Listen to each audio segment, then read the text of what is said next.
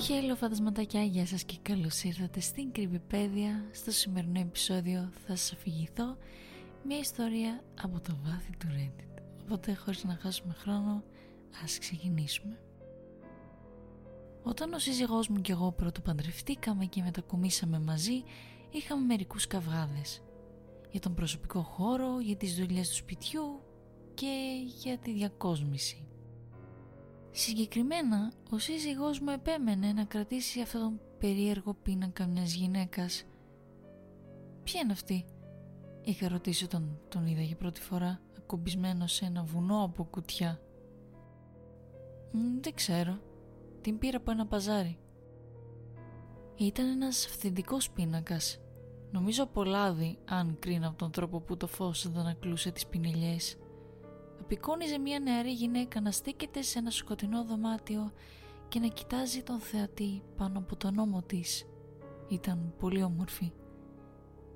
Ξανθά μαλλιά που έβεφταν στους ώμους σαν καταράκτης, ένα λευκό βαμβακερό φόρεμα, ένα λεπτεπίλετο πρόσωπο που ήταν κάπως στοιχειωμένο, παρά χαριτωμένο. Φωτιζόταν έντονα, αλλά το δωμάτιο πίσω της ήταν σκοτεινό δεν το αισθανόσουν αριστοκρατικό ή στοχαστικό ή όμορφο, αντίθετα ήταν ανατριχιαστικό. Ειδικά επειδή ο σύζυγός με επέμενε να την κρεμάσει πάνω από το κρεβάτι μας. «Ε, θέλω να πω είναι ένας όμορφος πίνακας, είπα. Αλλά δεν ταιριάζει με τη μοντέρνα διακόσμηση εδώ. Ούτε και τα φάνκο πόπ σου. Ε, εντάξει, αλλά είναι μικρά. Αυτός ο πίνακας είναι τεράστιος. Για όνομα του Θεού, η γυναίκα σχεδόν είναι σε φυσικό μέγεθος. Θέλω να την κρατήσω εκεί που είναι. Του φάνηκε πολύ σημαντικό, οπότε το παράτησα. Αλλά δεν ήταν εύκολο. Μερικές φορές ξυπνούσα στη μέση της νύχτας με το φρικτό συνέστημα ότι με παρακολουθούσαν. Τότε σήκωνα το κεφάλι μου και έβλεπα τα στοιχειωμένα γκρίζα μάτια της να με κοιτούν. Δεν κοιμόμουν και πολύ μετά από αυτό και ήταν μια φορά που ορκίζομαι ότι κουνήθηκε. Το χέρι της ήταν πάντα έτσι, ρώτησα τον Έρικ αφού έπεσα στο κρεβάτι. Μ; Το αριστερό της χέρι. Τα δάχτυλά της είναι λίγο ανοιχτά, πάνε προς τα πίσω, λες και περιμένει κάποιον να της πιάσει το χέρι; Ναι, πάντα έτσι ήταν. Θα ορκιζόμουν ότι δεν ήταν πάντα έτσι. Από την άλλη γενικά απέφευγα να κοιτάζω τον πίνακα. Ήταν τόσο άβολα ρεαλιστικός. Όταν κοιτούσα αυτά τα γκρίζα μάτια ένιωθα σχεδόν σαν να έκανα οπτική επαφή με έναν άνθρωπο. Άντεξα δύο εβδομάδες. Μετά παρακαλούσα τον Έρικ να τον μετακινήσει. Μπορούμε σε παρακαλώ να το μετακινήσουμε κάπου. Πραγματικά μισώ να το κοιτάζω όταν πηγαίνω για ύπνο. Είναι το ωραιότερο έργο τέχνης που έχουμε ανήκει πάνω από το κρεβάτι. Και ο πίνακας με τα ηλιοτρόπια... Αυτό απλά είναι εκτυπωμένο, παραπονέθηκε. Και είναι τόσο απλό. Ω, έλα τώρα. Θα μετακινήσω τα φάνκο pops μου, αν μετακινήσει τον πίνακα. Εκείνος αναστέναξε με ένα μακρύ αναστεναγμό. Ωραία, θα την μετακινήσω. Αυτό ήταν κάτι περίεργο. Συχνά αναφέρονταν στον πίνακα ως εκείνη. Ήταν περίεργο. Έτσι μετέφερε τον πίνακα στις σκάλες, αλλά ειλικρινά αυτό ήταν χειρότερο. Κάθε φορά που κατέβαινα κάτω ήταν εκεί. Με κοιτούσε από πάνω με εκείνα τα διαπεραστικά γκρι μάτια της. Τουλάχιστον όταν ο πίνακας ήταν στο υπνοδωμάτιο, εγώ συνήθως κοιμόμουν ή κοιτούσα προς την αντίθετη κατεύθυνση και αφού μετακίνησε τον πίνακα εκεί, άντεξα μόνο μερικές μέρες. Για κάποιο λόγο δεν μπορούσα να κοιμηθώ. Αφού στριφογύριζα για μια ώρα, αποφάσισα να κατέβω να πάρω ένα σνακ. Όταν έφτασα όμως στην κορυφή της σκάλας όταν γυρνούσα, ήταν εκεί. Δεν είχα ανάψει τα κύρια φώτα, μόνο το νυχτερινό φως στο μπάνιο του διαδρόμου ήταν αναμένο. Με τα πάντα όμως τόσο σκοτεινά, το φόντο του πίνακα σχεδόν έλειωνε μες στις σκιές αλλά η γυναίκα εξακολουθούσε να ξεχωρίζει με το χλωμό της πρόσωπο και το λευκό της φόρεμα. Και ο ηλίθιος, νησταγμένος εγκέφαλός μου, το ερμήνευσε ως ένα πραγματικό πρόσωπο που στεκόταν εκεί. πήδηξε επιτόπου εκείνη τη στιγμή και θα έπεφτα από τις σκάλες αν δεν έπιανα το κάγκελο την τελευταία στιγμή. «Μπορούμε να ξεφορτωθούμε αυτόν τον πίνακα» ρώτησε το επόμενο πρωί. Ο Έρικ απομακρύνθηκε από τη σόμπα και άφησε κάτω της σπάτουλα. «Γιατί» «Χθες το βράδυ με κατατρώμαξε, παραλίγο να πέσω από τις σκάλες» Με κοίταξε επίμονα σαν να μην μπορούσε να καταλάβει. «Αυτή σε τρόμαξε» ρώτησε αργά. Μάλλον με εξέπληξε. Νόμιζα ότι ήταν όντως ένας άνθρωπος που στεκόταν εκεί. Με κοίταξε. Μετά ξέσπασε σε γέλια και μετά από λίγα δευτερόλεπτα άρχισα κι εγώ να γελάω. Ήταν αρκετά ηλίθιο τώρα που το σκέφτηκα. Ξέρω ότι ήμουν ισταγμένη, αλλά και πάλι νόμιζα ότι ο πίνακας ήταν ένας άνθρωπος. Τι, νόμιζα ότι μας έκανε διάρρηξη μια νεαρή, όμορφη, ξανθιά γυναίκα με νυχτικό; Προς το παρόν θα τη μεταφέρω στο γραφείο μου. Τότε μάλλον δεν θα χρειαστεί να τη κοιτάς καθόλου. Αυτό ακούγεται καλό. Και για λίγο καιρό μετά από αυτό το πράγμα ήταν εντάξει. Παρατήρησα ότι ο Έρικ περνούσε περισσότερο χρόνο στο γραφείο του από ό,τι συνήθως, αλλά είχε πει μια μεγάλη προθεσμία για μια σύντομη εργασία που πλησίαζε. Και τι, πώς θα σχετιζόταν αυτό με τον πίνακα τέλος πάντων; Δεν είναι ότι την κοιτούσε επί ώρες. Μόνο που αυτό ακριβώς τον έπιασα να κάνει. Ένα βράδυ δεν κατέβηκε κάτω να φάει μαζί μου. Του τηλεφώνησα μερικές φορές, αλλά δεν απάντησε. Έτσι ανέβηκα επάνω και μπήκα στο γραφείο του για να τον βρω να την κοιτάζει.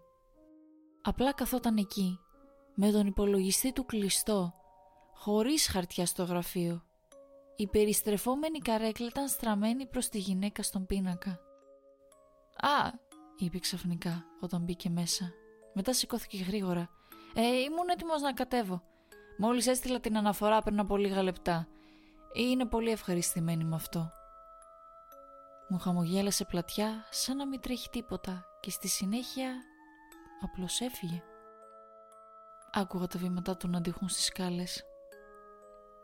Είχε όντως μόλις τελειώσει τη δουλειά του ή απλά καθόταν εδώ μέσα και την κοιτούσε; Τελικά αποφάσισα να μην το αναφέρω. Ο πίνακας είχε εξαφανιστεί από τα μάτια μου και αυτό ήταν υπέροχο. Εξάλλου είχα μεγαλύτερα ψάρια να ψαρέψω, όπως η δική μου προθεσμία που πλησίαζε για ένα άρθρο που δεν ξεκίνησα καν. Αλλά τότε, το απόγευμα της Παρασκευής, τον άκουσα τυχαία στο τηλέφωνο. Η φωνή του ήταν αχνή μέσα από τη χοντρή ξύλινη πόρτα, αλλά δεν ήταν δύσκολο να τον ακούσω. Σχεδόν φώναζε. «Θα το έχω έτοιμο απόψε», όχι, όχι, το ήξερα ότι έπρεπε να παραδοθεί την Τετάρτη. Ε, η γυναίκα μου έπεσε από τις σκάλες, έπρεπε να την πάω στο νοσοκομείο. Αυτές οι λέξεις με ανατρίχιασαν. Μπήκα μέσα. Γιατί λες ψέματα ότι έπεσε από τις σκάλες; Το πρόσωπό του χλώμιασε. Έκλεισε την κλίση και γύρισε προς το μέρος μου. Λυπάμαι πολύ Τάρα, αλλά χρειαζόμουν μια δικαιολογία Έχασα την προθεσμία για την αναφορά και η δουλειά μου κινδυνεύει. Η αναφορά που μου είπες ότι τελείωσες πριν δυο μέρες; Εκείνος έγνεψε σιωπηλά. Σταύρωσα τα χέρια μου. Κοίτα Ερικ, η δουλειά σου είναι δική σου υπόθεση. Αλλά έχουμε περάσει μαζί μία ώρα maximum αυτή την εβδομάδα. Επειδή είσαι κλεισμένος εδώ μέσα όλη μέρα κάθε μέρα. Ενώ δουλεύεις καν ή απλά κάθεσαι εδώ και την κοιτάς. Τα σκούρα μάτια του κλείδωσαν στα δικά μου και τότε η φωνή του έγινε απαλή. Την ζηλεύεις; Τι; Δεν θα έπρεπε να ζηλεύεις, Τάρα, είπε κάνοντας ένα βήμα προς το μέρος μου. Ο πίνακας την κάνει πιο όμορφη από ό,τι ήταν. Πάγωσα. Βρήκα επιτέλους τις λέξεις ε, θες να πεις ότι αυτός είναι ένας πίνακας κάποιου γνωστού σου; Όχι, είπα αργά. Συγγνώμη, είπα λάθος. Εννοούσα ότι σε όποιον και αν είναι αυτό το πορτρέτο, σε όποιον και αν ανήκει, είμαι σίγουρος ότι είναι πολύ κολακευτικό ομοίωμα. Τον κοίταξε επίμονα με την καρδιά μου να χτυπάει δυνατά στο στήθος μου. Ποιανού είναι αυτός ο πίνακας, Έρικ; Σου είπα, δεν είναι. Έρικ, έκανα ένα βήμα προς το μέρος του. Τα πόδια μου ένιωθαν αδύναμα. Ποιανού είναι αυτός ο πίνακας; Απλώς κούνησε το κεφάλι του. Δεν μπορούσα να κοιμηθώ εκείνο το βράδυ. Ξέρω ακούγεται ανόητο να δαράζεσαι τόσο πολύ για έναν πίνακα, αλλά πρέπει να παραδεχτείτε ότι ήταν περίεργο. Είχε μονή με αυτό το πράγμα για κάποιο λόγο. Γιατί όμως δεν είδα αυτόν τον πίνακα όταν βγαίναμε ραντεβού; Μήπως τον έκρυψε στο υπόγειο; Αυτό ήταν το μόνο μέρος που δεν είχα πάει ποτέ, τώρα που το σκέφτομαι. Είχε φτιάξει ένα μικρό ιερό εκεί κάτω, με πίνακες, κεριά και όλα τα απαραίτητα η σκέψη αυτή και μόνο με αρρώστησε. Είναι μια πρώην κοπέλα, μια πρώην σύζυγος για την οποία δεν μου μίλησε ποτέ. Το να ζητήσεις αυτόν τον πίνακα κατά παραγγελία πρέπει να κόστησε μια περιουσία. Ειδικά ένας τεράστιος λεπτομερής πίνακας σαν κι αυτόν. Θέλω να πω, όσο κι αν το μισούσα αυτό το πράγμα ήταν ξεκάθαρο ότι είχε γίνει από κάποιον απίστευτα ταλαντούχο οι λάμψεις αυτά τα διαπεραστικά γκρι μάτια, το μικρό λακάκι στο δεξί της μάγουλο. Αλλά προφανώς δεν το κρατούσε για να εκτιμήσει την τέχνη. Την ήξερε και όποια κι αν είναι έχει μονή μαζί της. Και τότε μου ήρθε η πιο τρελή ιδέα. Σηκώθηκα από το κρεβάτι, αργά, ήσυχα. Γύρισα προς τον Έρικ, κοιμόταν βαθιά. Τότε ξεγλίστρισα κάτω από τα σκεπάσματα, άρπαξα το τηλέφωνό μου από το κομμωδίνο και βγήκα με τις μύτες των ποδιών από το δωμάτιο. Τα πόδια περπατούσαν απαλά στο διάδρομο καθώς κατευθύνθηκα προς το γραφείο του. Μετά έσπρωξα τη βαριά ξύλινη πόρτα και μπήκα μέσα. Το γραφείο ήταν κρύο. Πολύ πιο κρύο από το υπνοδωμάτιό μου. Αλλά δεν έχασα καθόλου χρόνο. Άπλωσα το χέρι μου ψηλαφώντας το τοίχο και πάτησα τον διακόπτη το φως άναψε. Η ξανθιά γυναίκα με κοίταξε από τον τοίχο. Τα μάτια της έμοιαζαν να με ακολουθούν καθώς έπαιρνα τη δερμάτινη καρέκλα του Έρικ και την έσερνα στο σκληρό ξύλο. Μόλις την ακούμπησα στον τοίχο ανέβηκα πάνω της. Κοιτάζαμε η μία την άλλη, πρόσωπο με πρόσωπο. Δεν είχα βρεθεί ποτέ ξανά τόσο κοντά στον πίνακα. Το πρόσωπό μου εκατοστά από το δικό της τόσο κοντά, μπορούσα πραγματικά να εκτιμήσω τη λεπτομέρεια. Κάθε βλεφαρίδα ζωγραφισμένη με επιμέλεια να καμπυλώνεται από τον θύλακά της. Λωρίδες σαν κλωστή από ανοιχτό και σκούρο γκρι που γέμιζαν τις ήριδές της. Το δέρμα της τόσο χλωμό και κρεμόδες, γεμάτο με τους πιο μικρούς πόρους. Αλλά δεν ήμουν εδώ για να εκτιμήσω το έργο Έβγαλα το τηλέφωνό μου και τράβηξα μια φωτογραφία και έκανα μια αναζήτηση αυτής της εικόνας. Μου πήρε λίγα λεπτά για να βρω τη σωστή ιστοσελίδα και να ανεβάσω τη φωτογραφία. Αλλά όταν φορτώθηκαν τα αποτελέσματα έμεινα ναυδή. Περίμενα ίσως ένα αποτέλεσμα αν ήμουν τυχερή. Κάποιο είδους αναγνώριση προσώπου που θα τέριαζε το ζωγραφισμένο πρόσωπο με τη φωτογραφία. Ή ίσως να εμφανιζόταν ο ιστότοπος του καλλιτέχνη και να ανέφερε ποιος ήταν ο εικονιζόμενος αλλά αντί γι' αυτό δεκάδες μικρογραφίες γέμισαν τη σελίδα του ίδιου ακριβώς πίνακα που κοιτούσα για εβδομάδες. Τρέμοντας έκανα κλικ στην πρώτη σελίδα. Οδηγούσε σε ένα άρθρο ειδήσεων. Η καρδιά μου έπεσε. Μικρές μαύρες κουκίδες χόρευαν στην όρασή μου. Κατέρευσα στη καρέκλα πίσω μου τρέμοντας και άρχισα να διαβάζω. Η Άνια Κέλσινγκ, 23 ετών, εξαφανίστηκε μετά από μια πεζοπορία με τον φίλο της. Οι δύο τους χωρίστηκαν όταν συναντήσανε μια αρκούδα. Το σοκίδιό της βρέθηκε περίπου ένα μίλι από το σημείο που έγινε η παρατήρηση, αλλά δεν βρέθηκε κανένα ίχνος της Άνια. Και η Λεζάντα, κάτω από τον πίνακα, έγραφε «Η Κέλσινγκ είναι τριτοετής φοιτήτρια στο Franklin College με ειδίκευση στις καλές τέχνες πρόσφατα ολοκλήρωσε μια αυτοπροσωπογραφία που εκτέθηκε στο Λεκέρ. Έκανα κλικ στο επόμενο άρθρο και στο επόμενο, αλλά όλα λέγαν το ίδιο πράγμα. Πεζοπορία, αρκούδα, εξαφάνιση. Όλα έδειχναν μια φωτογραφία μαζί με την αυτοπροσωπογραφία της. Έμοιαζε εντυπωσιακά πανομοιότυπη με το ζωγραφισμένο ομοίωμά της. Κανένα από αυτά δεν ανέφερε το όνομα του φίλου της, αλλά έπρεπε να είναι ο Έρικ. Το πιο πρόσφατο άρθρο πριν από πέντε χρόνια ήταν ένα βίντεο κλιπ με τους γονείς της να εκλυπαρούν να συνεχιστεί η αναζήτησή της. Δυστυχώς, αν κρίνουμε από τα άρθρα των ειδήσεων, δεν έγινε ποτέ. Δεν ξέρω πόση ώρα καθόμουν εκεί. Το μόνο που ξέρω ήταν ότι ξαφνικά με έβγαλε από τις σκέψεις μου ένας δυνατός χτύπος στο διάδρομο. Βήματα. Έρχονταν προς το γραφείο. Σηκώθηκα. Δεν μπορεί να με βρει εδώ. Έριξα μια ματιά γύρω από το δωμάτιο ψάχνοντας για κάποιο μέρος, οποιοδήποτε μέρος που θα μπορούσα να κρυφτώ. Αλλά ήταν μάλλον πολύ αργά. Σίγουρα θα έχει δει το φως αναμένο κάτω από την πόρτα. Έσκυψα κάτω από το γραφείο ακριβώς τη στιγμή που μπήκε στο δωμάτιο. «Τάρα!» Έκλεισα το χέρι μου στο στόμα μου, προσπαθώντας να σιγήσω την ασταθή αναπνοή μου. Θα δει την καρέκλα να μην είναι στη θέση της. Ξέρει ότι είμαι εδώ. Ξέρει. «Τάρα, είσαι εδώ μέσα;» Γιατί κρύφτηκα. Θα μπορούσα απλά να πω ότι ήρθα εδώ επειδή άκουσα ένα θόρυβο. Ότι χρειαζόμουν ένα στυλό. Ότι δεν μπορούσα να κοιμηθώ. Γιατί στο διάλογο κρύφτηκα; Τώρα θα μάθει ότι ξέρω. Τάρα! Αλλά ίσως είναι εντάξει. Ίσως η αρκούδα την έπιασε. Ίσως ο Έρικ δεν είχε καμία σχέση με αυτό. Δεν είναι πιο πιθανό από το να είναι ο Έρικ δολοφόνος. Εδώ είσαι! Κοίταξα ψηλά και φώναξα. Ο Έρικ ήταν σκυμμένος εκεί, μπροστά στο γραφείο και με κοιτούσε επίμονα. Ε, έψαχνα για ένα στυλό. Τράβλησα κούτσα στραβά.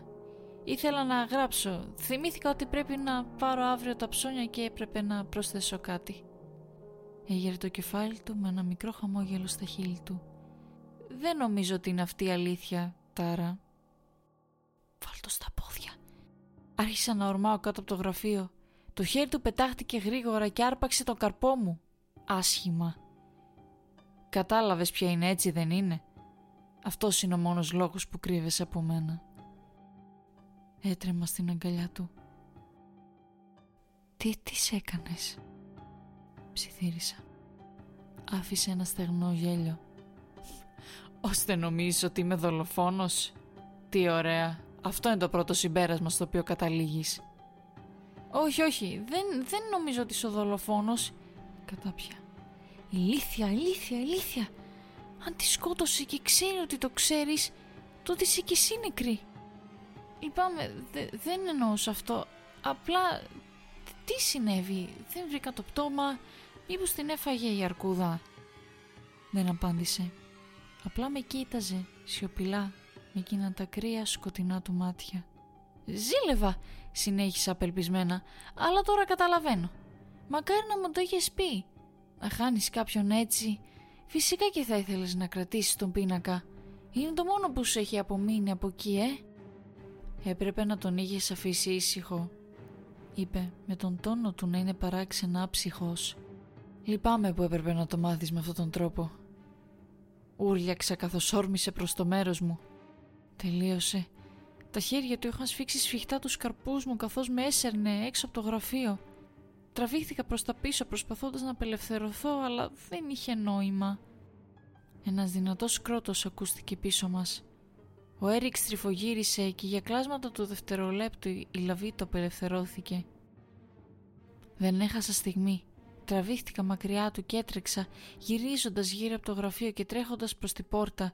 Καθώς έριξα μια ματιά πίσω, είδα τον Έρικ να με ακολουθεί.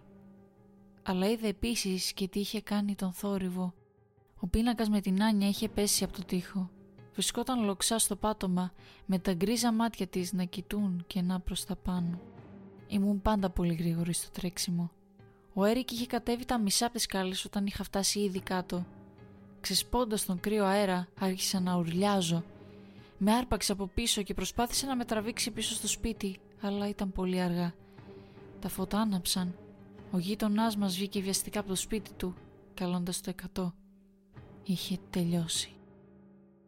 Η αστυνομία συνέλαβε τον Έρικ και μόλις τους είπα την ιστορία μου για την αιμονή του με τον πίνακα της Σάνια μπόρεσαν να ψάξουν το σπίτι μας και κρυμμένο στο σιρτάρι του γραφείου του σε ένα μικρό κουτί ήταν ένα ζευγάρι από χρυσά σκουλαρίκια. Τα ίδια σκουλαρίκια που φορούσε η Άνια στην πεζοπορία εκείνη τη μέρα. Η υπόθεση σιγά σιγά συσσωρεύεται εναντίον του. Ελπίζω, προσεύχομαι η Άνια να δικαιωθεί και οι ένορκοι να τον καταδικάσουν για τη φρικτή δολοφονία της. Και θα έκανε το ίδιο και σε μένα αν δεν είχα δραπετεύσει.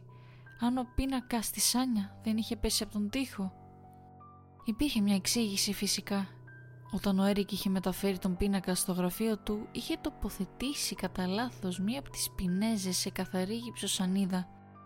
Το βάρος του πίνακα έκανε την πινέζα να ξεκολλήσει και γι' αυτό ο πίνακας έπεσε αλλά μερικές φορές νομίζω ότι η Άνια με παρακολουθούσε.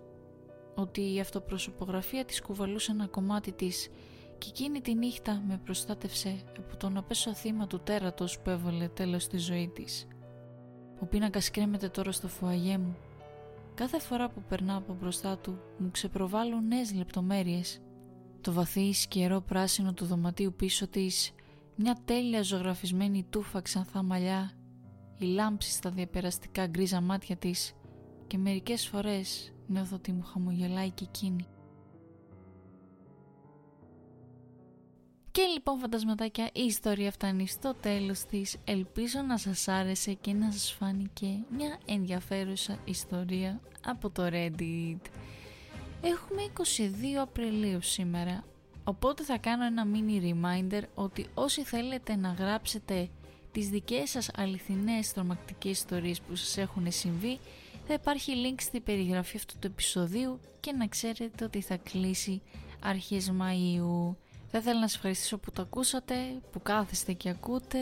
Σας εύχομαι ένα υπέροχο πουσουκού ή μια υπέροχη μέρα, όποια και είναι αυτή στην οποία ακούτε αυτό το επεισόδιο. Και αν είναι θα τα πούμε την επόμενη Παρασκευή σε ένα επόμενο επεισόδιο της Κρυπηπέδια. Bye bye!